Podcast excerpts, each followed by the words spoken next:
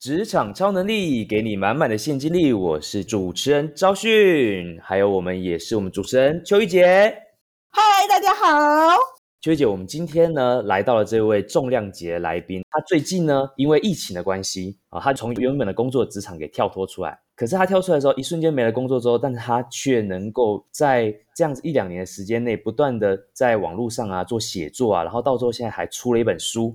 在十月二十四号的时候呢，我们这一位重量级来宾呢，他的新书《倒数六十天职场生存日记》呢，我们在高雄就会有一个签书会。好，十月二十四号，各位高雄的朋友或者其他地区朋友就要笔记下来。那还有在十一月二十号的时候呢，会有一个写下梦想的日记的工作坊。啊，它是在这个下午一个三小时的工作坊，带你呢可以帮助你写下你的梦想，让你往前能够越做越好，能够成为梦想中的自己。那我们今天呢，就欢迎我们这一位重量级的来宾 Vito，欢迎您。哎，赵迅好，邱玉姐好，大家好，我是倒数六十天职场生存日记的作者 Vito。Vito 你好，那可不可以就请你稍微简单的介绍一下你自己跟你目前的一个状况？为什么会从这个职场啊离开啊，然后现在变成这样子一个写作的作者啊，然后还这样到处开课帮助别人呢？哦，呃，我简单的介绍一下我自己哦。大家好，我是 Vito，我今年啊四十七岁了。我是一个平凡的大叔，就像你们在日常生活中遇到的那一些无聊的男人一样啊。那我原本 我原本就是一个呃中规中矩的上班族吧。我很认真辛苦工作了一辈子，我换过很多很多的工作哈。那每个工作我都很认真的工作，因为工作带给我们全家呃生存下去的一个温饱。所以我是个很乐于工作的一个男人，但是我没有想到的是啊，在去年啊，二零二零年的呃五月的时候，那时候啊，COVID nineteen 开始爆发，那我呢就因为这样啊，突然间失去了工作。那失去了工作，对于一个呃已经正式步入中年的男人来讲，是很可怕的一件事，你知道吗？那可是呢，去年呢，我就做了一个决定，我觉得啊，与其每天埋怨东埋怨西，在恐惧中生活。不如乐观一点吧，所以我就开始在网络上写日记。我开了一个匿名的粉丝团，开始每天发表一篇我写的日记。就这样子，我走过了这一年，这一年失业的日子哦。那在这一年面，我做了很多新的尝试。那我也重新的呃去学习，我去参加了资讯的课程，重新找到了自己下半辈子的一个呃意义跟目标吧。所以，我呢，我现在是一个多元的工作者。我除了担任作者，还有企业顾问之外呢，我还担任了职场教练，以及我会回到学校去担任职训的讲师。多元工作者就是我现在最新的身份，但是我依旧是一个平凡的大叔。谢谢大家。我也来说一下我眼中认识的 Vito 啊，其实我跟现实生活里面跟 Vito 是完全没有见过面的，但是我们在网络上面的互动是非常非常频繁的。那我记得他在出新书的时候，我每天刷脸书都会看到他的照片。你知道我的朋友里面分享非常非常的多，所以我就去私讯 Vito 说：“诶，我是南部一姐，我想要邀请你来来办签书会，这样可以吗？”这样，然后 Vito 很大方的，二话不说，他也没有问我讲师费多少钱，他也没有问我车马费多少钱，他就跟我说：“秋雨姐没有问题。”这样。我们大概从约好签书会这一年来，又遇到一些疫情的影响，所以我们的签书会原本暂定的日子又延后了这样子。然后你知道，在这一年里面呢，在 Vito 的脸书上面，他从一个写作的职场达人，然后开始可以去辅导新创，然后到现在可以做一个 Workface 的一个顾问团的那个分享。我觉得哇，这真是太厉害了吧！这个斜杠也跨太大界了吧！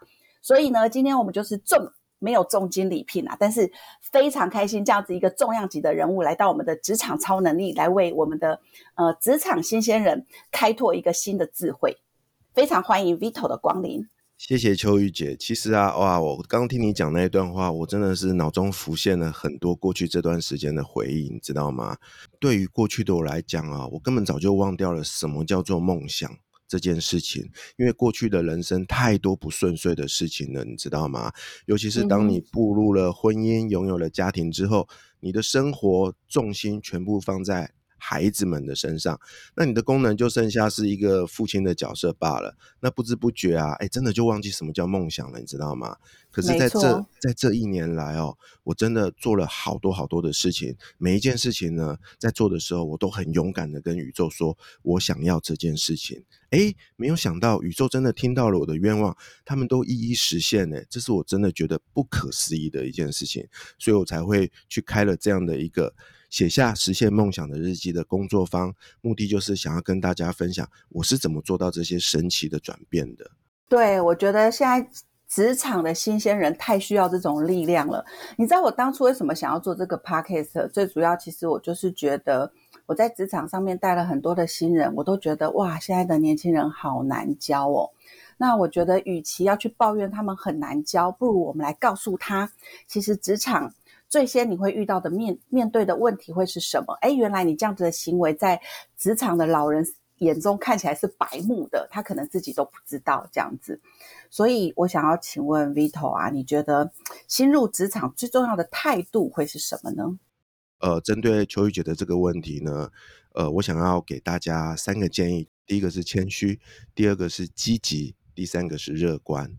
我来说明一下啊，我犯的最大的毛病就是我不谦虚。你知道为什么吗？因为啊，在我们那个年代，坦白说。读完大专还不赖，不像现在一样，每个人读完大专都是基本学历嘛，对吧？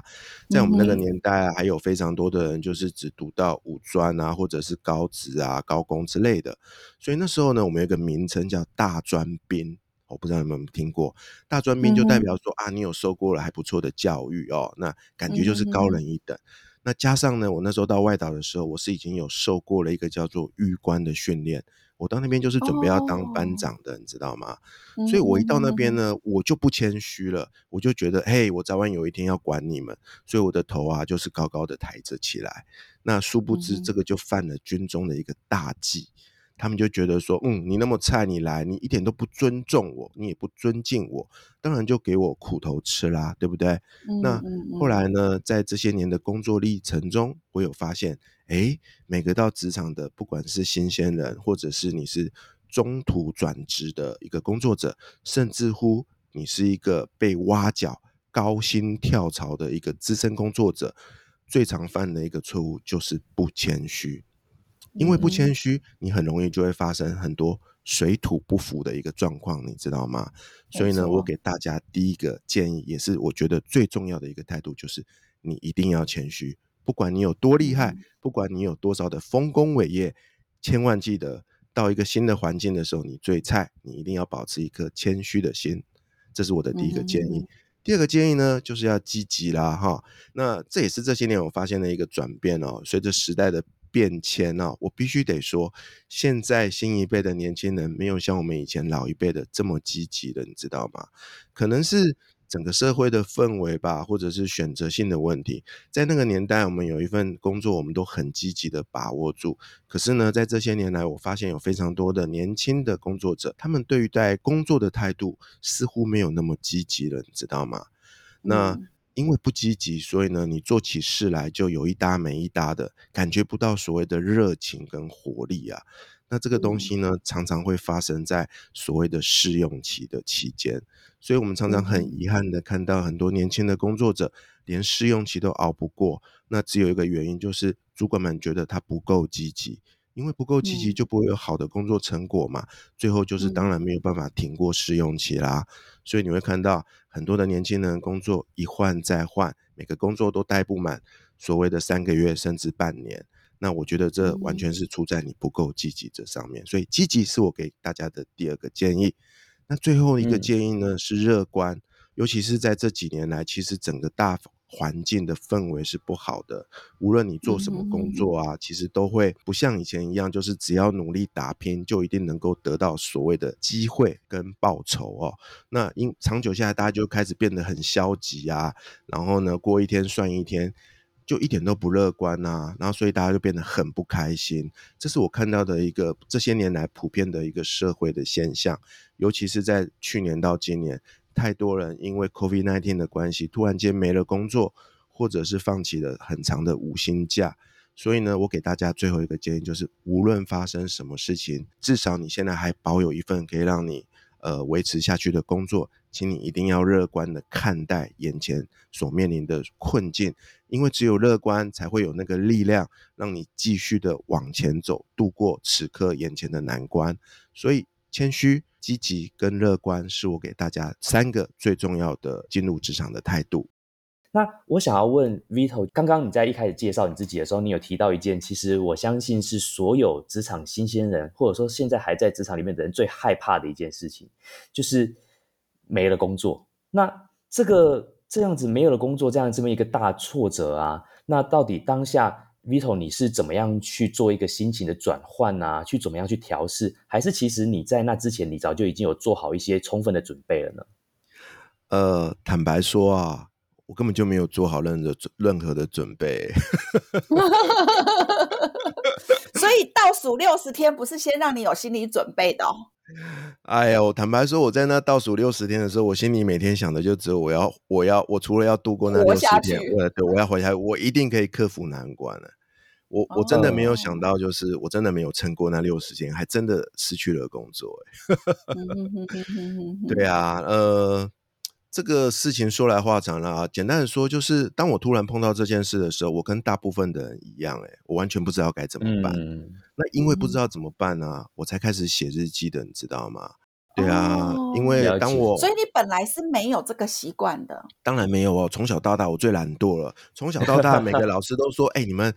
你们每个人啊，最好要保持一个一些好的习惯啊。那些好的习惯，我没有一样都做到，你知道吗？包含了写日记这件事情。对，我以为你是本来就有这个习惯，然后只是用这个习惯来克服。没没没，完全没有。所以坦白说，我一开始写日记的时候有够痛苦的。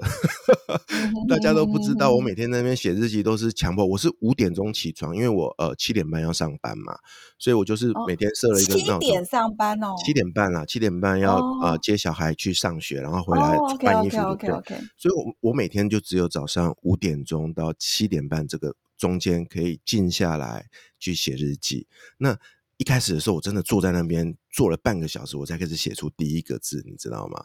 对啊，那是一个呃，我我永远忘不了的一个历程。那为什么会开始写日记？很简单，因为我不知道怎么解决我眼前遇到的这些问题，我又找不到任何人可以去说烦恼。那时候还不认识邱玉姐，不然我一定会打电话吵死你。对啊。然后 我就想说怎么办呢？那总要有一个宣泄的出口嘛，对不对？想说那就开个粉丝团，然后呢就写写文章，搞不好这些文章以后还不会有什么样的一个呃发酵吧。那时候真的就是灵机一动，哎，你看看多神奇啊！我在第一天我就做了这个决定，然后就开始一天一篇、一天一篇的累积了六十天的日记。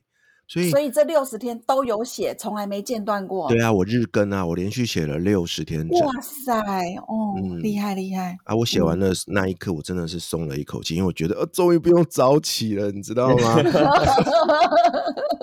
可是没有想到啊，我就。本来不打算写的啊，就有一些还蛮支持我的呃读者们就跟我说：“Bito，你继续写下去，我们好想要知道你接下来会发生什么事。”那时候呢，我又突然有了一个新的动力，我突然觉得自己好像变成了。你们有没有看过一部电影叫做《楚门的世界》？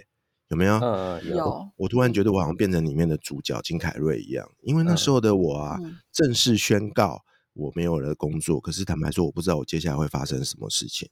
他就突然变成了一个中年男人的中年冒险的实境秀了，所以从从那一刻开始，我的日记写的不再是生存，而是我怎么样面对没有目标的每一天。然后我就这样子一路写一路写，就活到了现在啦。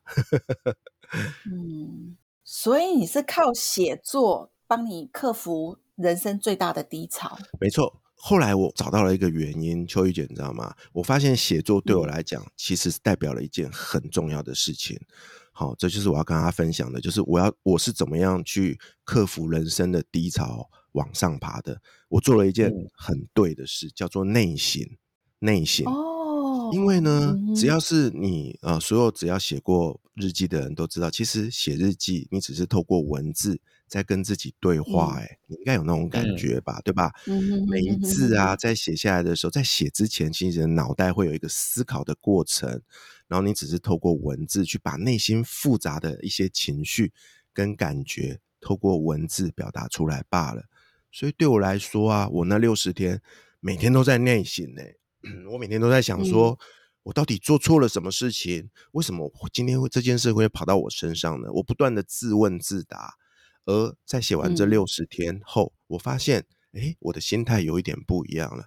我从一开始的有一点怀疑，或者是不肯定，或者是有点怪罪别人，把他我的情绪已经完全转换成一个比较正向，然后呢，比较呃乐观去看待未来的这个变化。所以对我来讲，我做的第一件事情叫做内省。OK，那另外一件事情呢，也是我在写着写着跑出来的。那件事情叫做感恩，因为我在写着写着的时候啊，我突然发现我拥有的东西其实蛮多的。比如说，我有一个很爱我的老婆，我有两个很可爱的孩子，那我有一个可以遮风避雨的家，这些东西都让我突然，我虽然没有了工作，可是我我不会马上变成一个流浪汉，我每天还是有床可以睡。然后我不用担心刮风下雨的日子，我每天都有饭可以吃。诶，那这件事对我来说就是一个很大的发现，因为以前你每天就是这样过日子嘛，对吧？你觉得没错，每件事情都是理所当然的。可是，在那一刻，我突然发现，没有任何一件事情是理所当然的。我已经拥有了很多人一辈子打拼了一辈子都没有办法得到的一些呃保障，所以对我来说，那件事情叫做感恩。OK，那最后呢？当我完成了内省跟感恩这两个程序之后呢，我还多做了一件事情哦，叫做改变。为什么呢？因为写到后面，你也知道，你不能总是在写那些不好的事情，或者是老是在写，我觉得好开心，那没什么意义嘛，对不对？那我就决定要去写下一些接下来我要做的事情，所以我就开始在日记上写下了一个一个。我想要做的事情，这些事情是我之前从来都没有做过的事情。然后呢，哎，很神奇的，这些事情就陆续的发生了。所以我是透过这三个阶段了啊，分别的是内省、感恩跟写下改变这三个过程呢，去走出我人生中最大的一次的低潮。哎，我最近也在做这件事情呢。我也是因为要陪着我妈妈，就是我妈妈失智，陪伴着她的这个过程呢，她就会告诉我她想做什么，可是她怕她忘记了，所以我就是帮她把她的梦想写下来。我觉得这件事情，嗯，书写真的是一个很大的疗愈。是啊，尤其是啊，我们到这个年纪哦，你常常会有那种突然间脑袋灵光一现，想到了一个很棒的主意，可是我跟你说，不到一秒钟你就忘记了，你知道吗？我懂，我懂，我懂，懂哈。所以呢，后来我就我就养成了一个习惯，不对，不对，不对。我我那个，我突然有一个很棒的想法，我就马上去抓。就是如果我有手机啊，我就会在手机的记事的 A P P 上打下来。如果手边有一张纸或笔，我就会马上写下来，再丑都没关系。不然我跟你说，一下就忘掉了。真的没有错。嗯，这个这个招训应该没这个困扰了。你干嘛这样自我伤害？我感觉我最近也差不多慢慢有这种情形在出现了。走到走到外面，哎，觉得我我到外面干嘛？打开冰箱，我拿我我打开冰箱要干嘛？就瞬间就会忘忘记。所以我其实我觉得真的把事情记下来真的非常非常重要。因为我本身是教数学嘛，那我也都会跟学生分享说，我们的脑袋其实容量是很有限的。你今天解一题题目，你绝对不可以就是全部都只用脑袋想。你一定要把所有的讯息、新的线索、新的东西都要把它用，都要都要把它记下来，让纸变成你大脑的延伸，才不会说你今天解到一半，突然就忘记你自己在干嘛了。所以我觉得把事情记下来，其实，在对对于任何事情来讲，其实真的都非常非常重要。因为我们的大脑，当然我们我们大脑不错，可是有些时候我们还是要放过它。对，我们要能够尽可能把一些事情记下来。那就像刚刚 Vito 说，其实那呃日记是一种跟自己的对话。而你必须要去把你今天哦一些想要做的事没做的啊，想要跟自己抱怨的啦，想要跟自己提醒自己的事情，都把它变成是用文字的方式，用另外一个人称的感觉跟自己做对话，那让自己这一天可以过得哎不会说你这样过完一天过完一天，然后结果你也忘记昨天到底做了什么，今天到底要做什么，明天要干嘛，而你一定要把它写下来。所以我觉得其实像 Vito 这样子，就是开始写日记，然后并且一直这样。往前变成一个习惯，然后并且能够写下自己的改变，我觉得这个真的是对于我们大家都可以很值得去尝试一件事情。对啊，我也是莫名其妙的开始做这件事啊。我做到现在为止，今天现在是九月嘛，对不对？我已经做了整整，我是从五月一号开始做的哦。你看，我已经做了整整一年又呃六七八九，一年又四个月了，十六个月了。对啊，那这十六个呃月里面，我写下了超过三百篇的日记。因为到后期我没有每天写啦，像现在比较忙嘛，啊，也开始工作了，那常常就是两天啊、三天啊，那最长最长可能就是也不会超过一个礼拜啦。我还是会有空我就写下一些日记，然后可是有趣的是什么，你们知道吗？就是当我回头去看的时候，我常常会发现我完全忘掉我写过那一篇日记，哎。然后那变成一种有点像是提醒自己的功能了，尤其是你会发现，如果同样一件事情啊，我在不同天的日记里都提到，那就代表一件事，你心里面真的想要做那件事情。没错，这个这个是我意外发现的，你知道，因为以前嘛，用嘴巴讲的说过就忘，对不对？可是当你写下了文字的记录，而且它不止一次的出现的时候。我认为那就是潜意识的你在告诉自己，嘿，你要赶快去做这件事情哦。当我发现那些东西的时候呢，我就会把它当做是上天给我的一个提醒，我得赶快把那个东西当做一个目标去执行它。这是我发现的一个很棒的收获。嗯，那我想问一下 Vito，就是你写日记是用手写吗，还是是用电脑打字呢？？OK，我是用电脑打字的，因为一开始呢，我写日记的形式就是选择用呃，我开了一个粉丝专业嘛啊，我是用我是用打字的方法去写的。那呃，对我来说，大家应该常有听过一件事嘛，尤其是这两年，大家一直在说一个叫数位转型，有听过这个名字吧？对对，对我来说，它就是一个典型的数位转型的过程啊。以前呢，我不写日记，原因很简单，手会酸呐，干嘛？这理由好烂哦，很烂，对不对？后来后来用电脑打，你发现手其实也很酸。但是用电脑打有一个好处哦，有一个好处就是说，你你可以把它数位化。简单的说。当我要找一个关键字，比如说我想要知道说，哎，我我如果有一个梦想是我想要录 podcast 好了哦，我就会在我的资料库里面打 podcast，我就发现啪啪啪啪，一共我写过八篇日记，都是写到我想要做 podcast，那是一个非常好用的一个数位的一个工具，你知道吗？它可以快速的帮你统计。但是如果啊是用文字写的，我不好意思，你就要一页一页的翻，你看到脱窗你还不知道，你可能还会漏看。这是意外的收获啦，对啊，所以我写日记的方法一直都是用打字的方法去写的。了解，嗯嗯。那你觉得，如果说回到过去，你会希望这件事情还是会发生，还是你会觉得说，呃，好像没有这件事情发生，继续待在公司里也是 OK 的？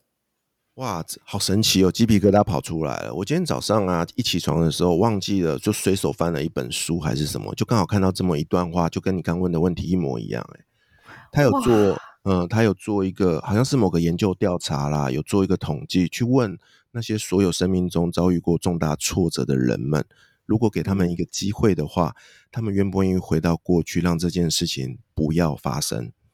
但是我告诉你哦，很意外的统计结果是，高达八成以上的人都选择了那件事情还是要发生。